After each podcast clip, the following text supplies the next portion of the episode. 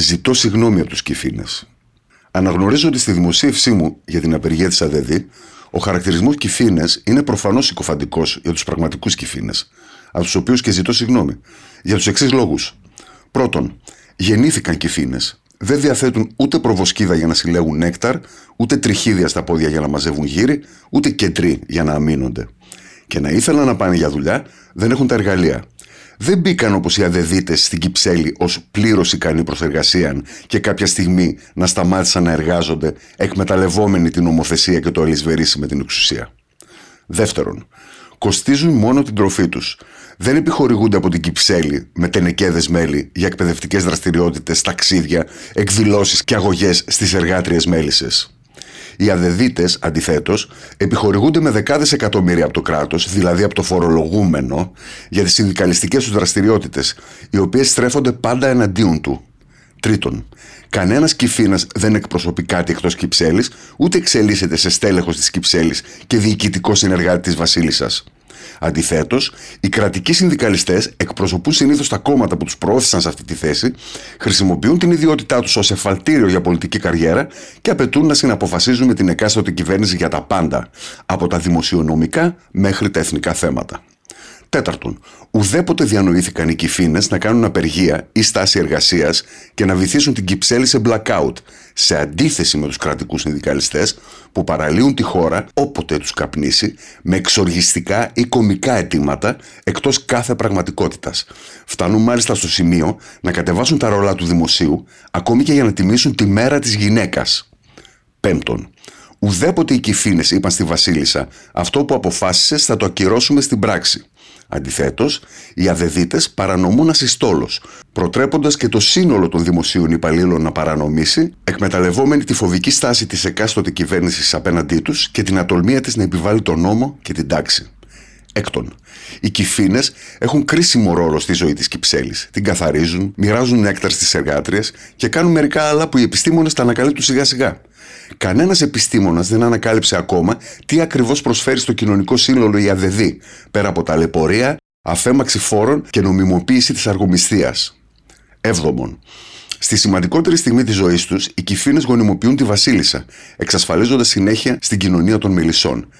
Τι γονιμοποίησαν οι κρατικοί συνδικαλιστές με τη στήρα άρνησή τους σε οποιαδήποτε προσπάθεια εξυγχρονισμού του δημοσίου; 8. Εάν οι εργάτριες αποφασίσουν ότι η τροφή δεν αρκεί για όλη την κυψέλη, αφήνουν τους κυφίνε έξω από αυτήν, ώστε να διασωθούν τα παραγωγικά μέλη της κοινωνίας τους. Αντιθέτως, οι κρατικοί συνδικαλιστές αφεμάσουν την παραγωγική οικονομία, καθώς με συνεχείς απεργιακές κινητοποιήσεις, οι μόνοι τομείς στους οποίους κινητοποιούνται προσπαθούν να εξασφαλίσουν για τους εαυτούς τους προκλητικά προνόμια όπως το δικαίωμα να πληρώνονται, να εξελίσσονται μισθολογικά και να παίρνουν επιδόματα, ακόμα και υπερορίε, χωρίς να εργάζονται ούτε μία ώρα στη θέση για την οποία προσελήφθησαν, ενώ η οικονομία βυθίζεται. Επιπλέον, αρνούνται ακόμα και τον οικονομικό έλεγχο του κράτους στο πώς χρησιμοποίησαν την κρατική επιχορήγηση. Έλεγχο, ο οποίος, όποτε διεξήχθη, αποκάλυψε σωρία σκανδάλων και τερατώδη διασπάθηση του χρήματος των φορολογούμενων. Αν δεν αλλάξει ο νόμος περί συνδικαλισμού, η χώρα θα είναι μη κυβερνήσιμη. Όποιος και να βρίσκεται στην εξουσία. Η εθνική δημιουργία υπογραμμίζει τις πάγιες θέσεις της για το συνδικαλισμό, τις οποίες υποστηρίζει από το 2012. Καμία απαλλαγή από εργασία στους συνδικαλιστές. Για να εκπροσωπείς τους εργαζόμενους, θα πρέπει καταρχάς να εργάζεσαι. Κάθε συνδικαλιστική δραστηριότητα θα ασκείται εκτός ωραρίου εργασίας. Οι οικονομικοί πόροι των συνδικαλιστικών ενώσεων θα προέρχονται αποκλειστικά από τις συνδρομές των μελών τους.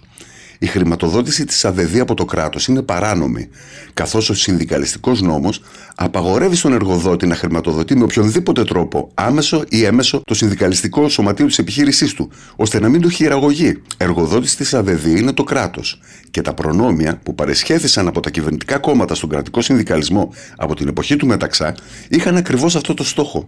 Τη χειραγώγησή του και την ψηφοθυρική εκμετάλλευση της δεξαμενής των δημοσίων υπαλλήλων.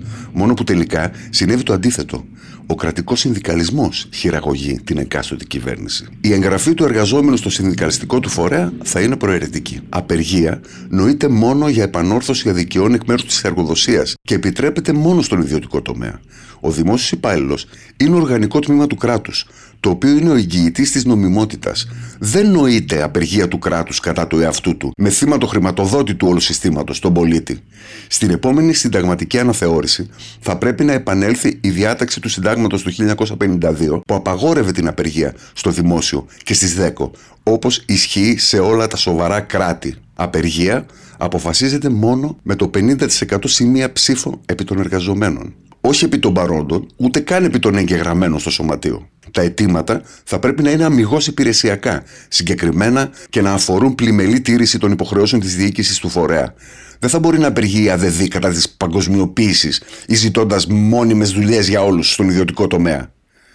Δημόσιος υπάλληλος που απεργεί παρανόμως απολύεται χωρίς αποζημίωση και ενάγεται για ζημιές που υπέστη η οικονομία εξαιτίας του. Είναι προφανές ότι οι αργόμιστοι της έφορης κοιλάδας του κρατικού συνδικαλισμού αντιλαμβάνονται ποιος πραγματικά απειλεί τα σκανδαλώδη προνόμια τους και γι' αυτό κατέθεσαν την αγωγή τους ως πράξη εκφοβισμού. Δεν θα τους περάσει. Στις 11 Φεβρουαρίου του 2021, ημερομηνία της εκδίκασης της αγωγής της ΑΔΔ κατά του Θανουτζήμερου, στο Πολυμελές Πρωτοδικείο Αθηνών, κτίριο 4, αίθουσα 1, θα συγκρουστούν δύο Ελλάδες.